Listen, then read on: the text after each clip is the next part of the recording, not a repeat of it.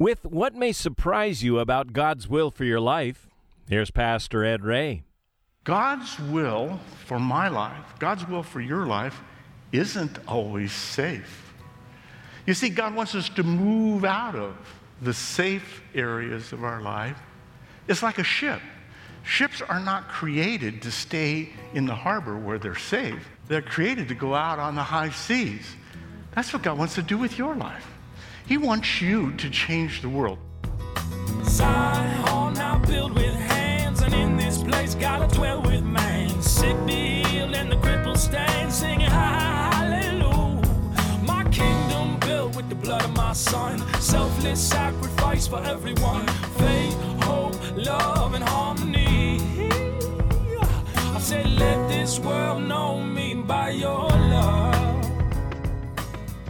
Moving out onto the high seas can be exciting for some, but terrifying for others.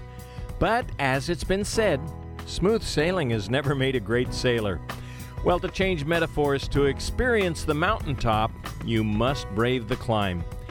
Whether you're excited about being used by God to change the world or terrified, we'll be reminded on today's Grow in Grace that God will give the ability to do what each of you are called to do. That reminder is found in 2 Thessalonians chapter 1. Here's Pastor Ed. There's a gap between when God says He's going to do something in your life and then it happens. That is the nurturing ground, the environment for faith to grow in your life and in mine. I don't like that gap. My flesh doesn't like it, but it's that very pause that requires patience in my life that causes my faith to be strengthened because faith is like a muscle. You have to use it to make it grow, to make it strong. You remember the story that Abraham was told by God late in his life, 75, that he's going to have a son. And he said, Wow, that's amazing, God. That's wonderful. But then nothing happened for years. And finally, his wife Sarah, who was excited about having a son too, but you know, kind of lost interest, said, I'm an old lady now. God wants us to have a son. You must have misunderstood. Why don't you make a son with my handmaid, Hagar? Abraham said, Okay, sounds good to me. And he had a son named Ishmael. And then 13 years after, God came to him again and said, Abraham, you're going to have a son. and Abraham argued with God. Not that any of us, of course, would do that. But he said, Well, as the Lord lives, may you bless Ishmael. You know, you were taking an awful long time, God, so I took care of your problem. And I created a son, so would you please bless Ishmael? You ever prayed for God to bless one of your messes? Oh, Lord, I couldn't wait for you. I knew you were busy doing, you know, there's seven billion people on the earth. You got other things to do, and so I'll just took care of it for you. Would you bless it now? No? oh. And so now we have the Arab Jewish problem that has gone on for 4,000 years because of his little help to God. So don't help God. That's the whole point of this thing. But the idea of faith that God doesn't forget in the gap that patience is supposed to grow. And he had a son, called his name Laughter, Isaac. Why? Imagine those two old people sitting around the tent after they had the baby. this is amazing. A hundred years old and I got a son. So if you're sitting here saying, I'm too old, you know, God's moving on. Listen, Moses didn't even start till he was 80. God kept him off the bench till he was 120.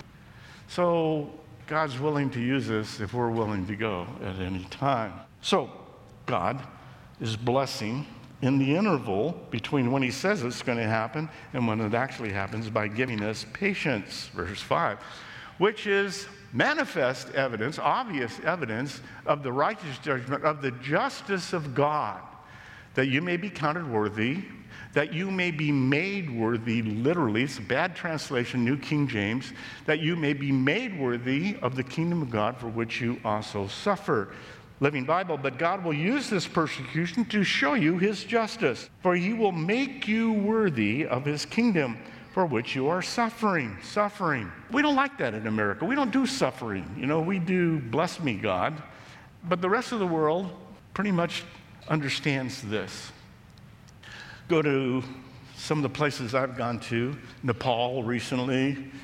You go to Burma, you go to Africa, You go to places where it's really difficult to live just because there's no water supply that's reliable, and food supply and electricity is an iffy deal on and off. But there's persecution. In Nigeria, we have a sister church in Abuja, the capital, but it's in the area that the Islamic terrorists are constantly taking people and killing them. So suffering is a normal part of the Christian walk, not in this church in the sense of we don't have to worry about anybody busting through the door, about the police coming and raiding it, but certainly in our lives. You suffer. Suffering isn't to be thought of as evidence that God had forsaken them. That's Paul's point to the Thessalonians or to us, but evidence he is with them, in fact, perfecting them. So Satan wants to whisper in our ear when bad things happen. Well, it's because you've been bad, because you've sinned. God's punishing you. No, no, God doesn't punish us here. If He punished us here, we'd all be smoking holes in the ground. Right up here, there'd just be a burnt over area. But He, when we confess our sins, He's faithful to forgive our sins. So God's justice is coming, and he begins to write about it in some difficult verses. Verse 6 Since it is a righteous thing with God to repay with tribulation those who trouble you, in his justice, God will punish those who persecute you. That's what he's saying to these Thessalonians. In matters of spiritual persecution, vindication and retribution are to be exercised by God, not man. That's Paul's point. He said it in Romans too, Romans 12, 19. Vengeance is mine, says the Lord. God will take care of it. He will settle accounts. He's coming someday, soon, I hope today. And he'll be revealed from heaven. We're about ready to read. Verse 7. And to give you who are troubled rest with us, verse 7. Rest with us when the Lord Jesus is revealed from heaven with his mighty angels. Rest for persecuted people is what he's talking about when Jesus returns. The consequences for these persecutors, is Paul's point, will be painful and prolonged, we're about to see. When the great apocalypse of Jesus comes, that's what it says literally in the Greek language. It's the same name for the last book of the Bible, Revelation, the unveiling of Jesus.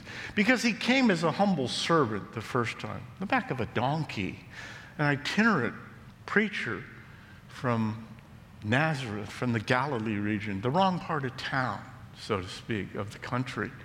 But when he comes the next time, he comes in power and authority as the King of Kings and the Lord of Lords. And, and everyone will see this is when Jesus touches down on the Mount of Olives and it splits in two, and he rules and reigns on planet Earth for a thousand years, the millennial reign of Christ. So, he's coming, verse 8, in flaming fire. Ooh, taking vengeance on those who do not know God and on those who do not obey the gospel of our Lord Jesus Christ.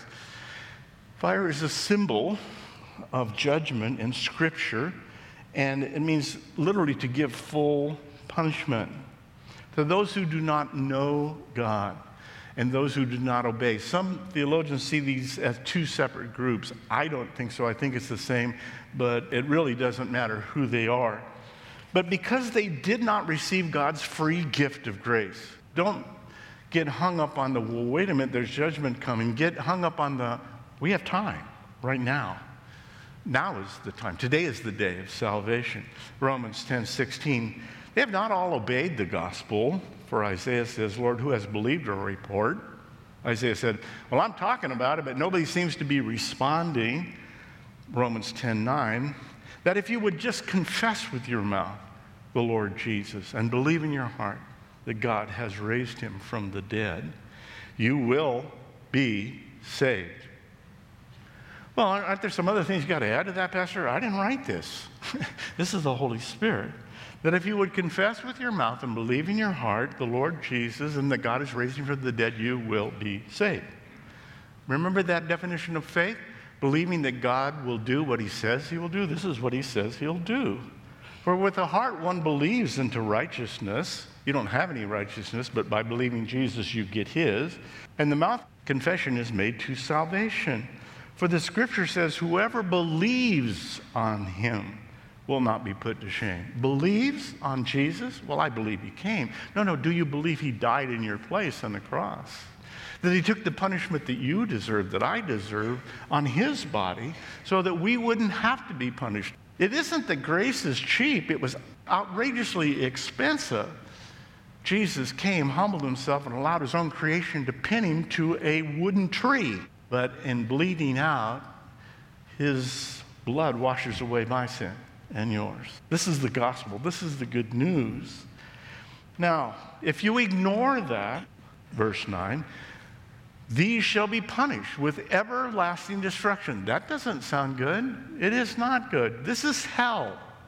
Yes, we use the H word here. Shall be punished with everlasting destruction from the presence of the Lord and from the glory of his power. Judgment will come, is what he's saying.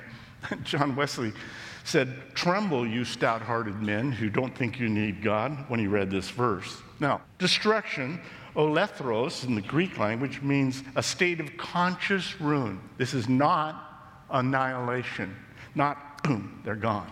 This is tough stuff.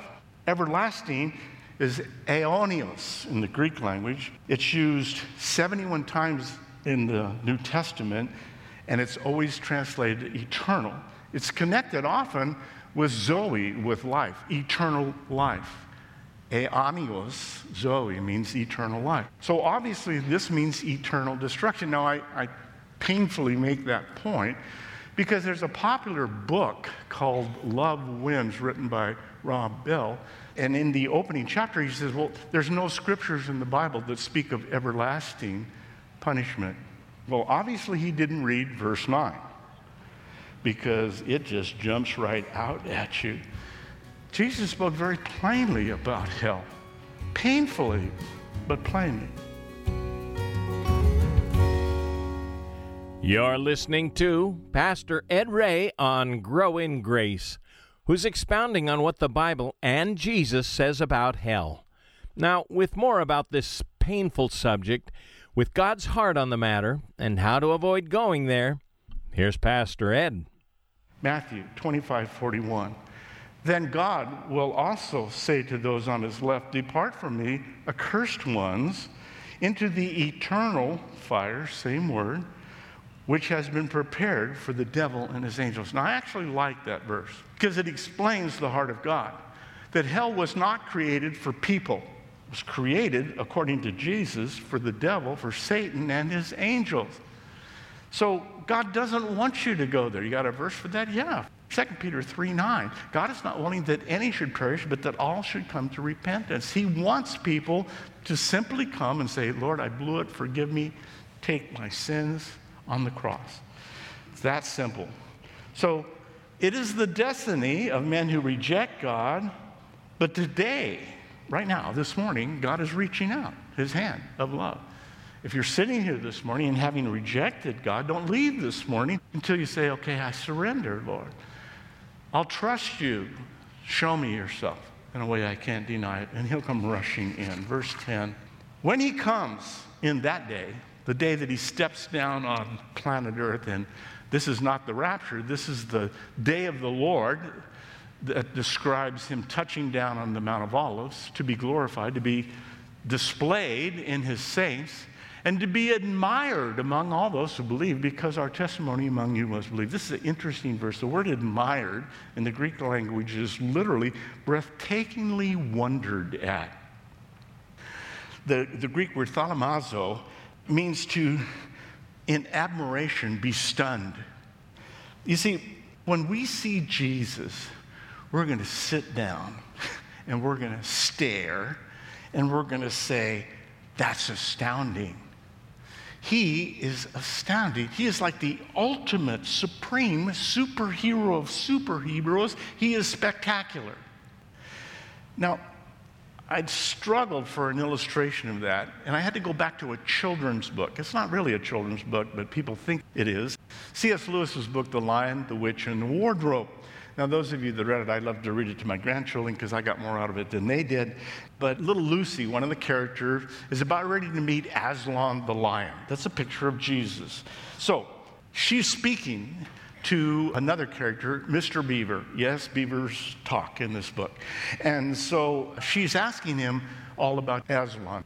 And finally she says, Is he mm, safe? Beaver says back, Of course he isn't safe, but he's good. He's the king. Now, that's what Paul is talking about here. God's will for my life, God's will for your life, isn't always safe. You see, God wants us to move out of the safe areas of our life. It's like a ship. Ships are not created to stay in the harbor where they're safe. They're created to go out on the high seas. That's what God wants to do with your life. He wants you to change the world. Oh, Pastor, somebody else. I'm sorry, Pony Express rider. God says, go. No jacket, just go. Hurry, hurry. Sometimes we have to stretch ourselves beyond what we think we're capable of. Remember, grace is this gift of God that makes us what we cannot be without it and has us do things that we cannot do without it. That's grace. Sometimes He gives us a dream. In fact, I would say often He gives us a dream that's way beyond our comfort zone and puts us in harm's way. What? God would put me in harm's way? You bet. But He'll get you through it because when you see Him get you through it, you go, that was close. Thank you, Jesus. God is calling you out of the harbor that you're in, saint. God is saying, Come follow me. It's going to cost you a little, but it will gain you much more. You're going to grow in faith. God isn't always safe, but He is good and He is the King, meaning He has the power to get you through it. It's not a big risk when He controls everything and He loves you. He'll make sure you get through. Last section. Therefore, we also pray always for you that our God would count, and there's that word again, it should be make, make you worthy of this calling and fulfill all the good pleasure of his goodness and the work of his faith and power. Just so you know, I'm, I'm not making this up. Here's uh, Kenneth Taylor's version. And so we keep on praying for you that our God will make you worthy of the life for which he called you. See, it's, important, it's an important distinction because I tried to make myself worthy for the first five or six years that I was a believer. Yeah, I was fasting, I'm praying, I'm getting up early, I'm keeping a prayer journal. I'm not saying those are bad things, but I was trying to make myself worthy. How'd that work? Didn't. In fact, all it did is showed me what a wretched sinner that I was, more and more and more. Then I stumbled on these verses. Actually, I stumbled on the word grace, and then it led me to these verses.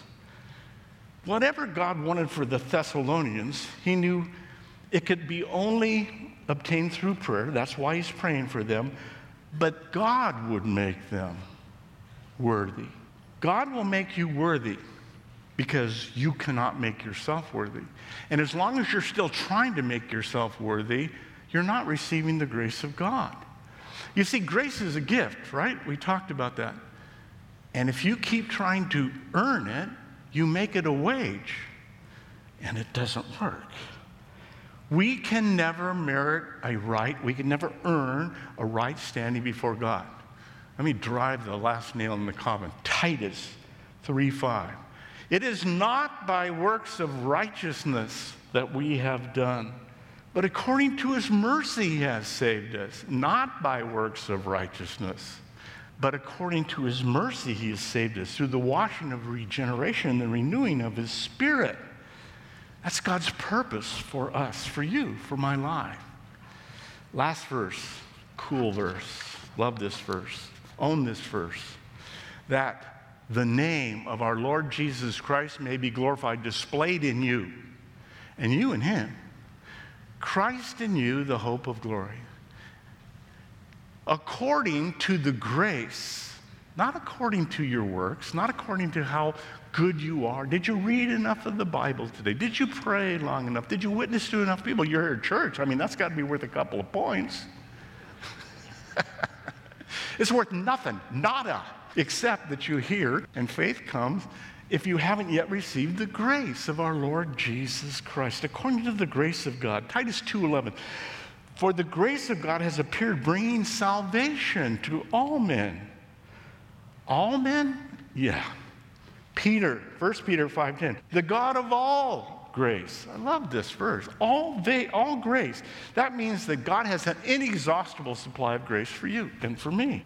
That's adequate for every single occasion that you'll come up against. Whatever you're against right now, God's got grace for it. You just have to call out to Him God, I need grace. Don't ask once. Don't ask for just grace, as I've said before. Ask for grace, grace, grace. Say it at least two or three times. Lord, I need grace, grace, grace. Say it with me. Lord, I need grace, grace, grace. I think you all said that. I think you understand that. That's true. It's the truth. We all need grace. Verse 6 of Romans 11. But if it is by grace, it is no longer on the basis of works. Otherwise, grace would no longer be grace. Wouldn't be a gift any longer if we deserved it. Now, Paul loved the word grace so much. I hope you're not getting tired of me pausing on it. But I keep stopping there, and he did it 120 times. The Apostle Paul is into grace.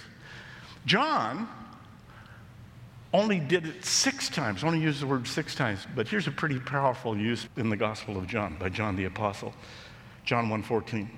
And the word became flesh Jesus, and dwelt among us, and we beheld his glory displayed. Glory as the only begotten of the Father, full of grace and truth. For of his fullness we have all received grace upon grace. That's the description of Jesus Christ. Grace upon grace. Gifts upon gifts upon gifts. 2 Timothy 2 1 you, therefore, be strong in the grace that is in Christ Jesus. Now, grace is tied to the subject we're looking at faith. It is by grace you have been saved through faith, Ephesians 2 8 says. You see, it's a gift, but you must believe it. You must trust that God died for you. It is by grace, it's a gift that you would receive faith. Tozer says it this way this really affected my life before I was a Christian. Every man lives by faith the non believer as well as the believer. The one by faith in natural law, and the other by faith in God. You see, I was a scientist and I had faith. This guy said, You have faith. I said, No, I don't have any faith. I'm at least an agnostic, but really I'm an atheist. I don't believe there's a God at all. I said, No, no, you have belief in natural law. You see, you think that all there is are what your five senses can, in fact, perceive that physics and chemistry and biology are all measurable. So you have faith in tangible things. You don't know anything about the spiritual world. You can't insult me like that. I don't. But I did have faith in something. So a believer moves from faith in what he can see and touch and hear and taste and smell to faith in God. It's a scary step. No, it's not. Just step out and try it. God, I believe. I choose to believe that you're real. Show me yourself in a way I can't deny it. Some things have to be believed to be seen. Feed your faith, your doubts will starve to death. Just grow in them.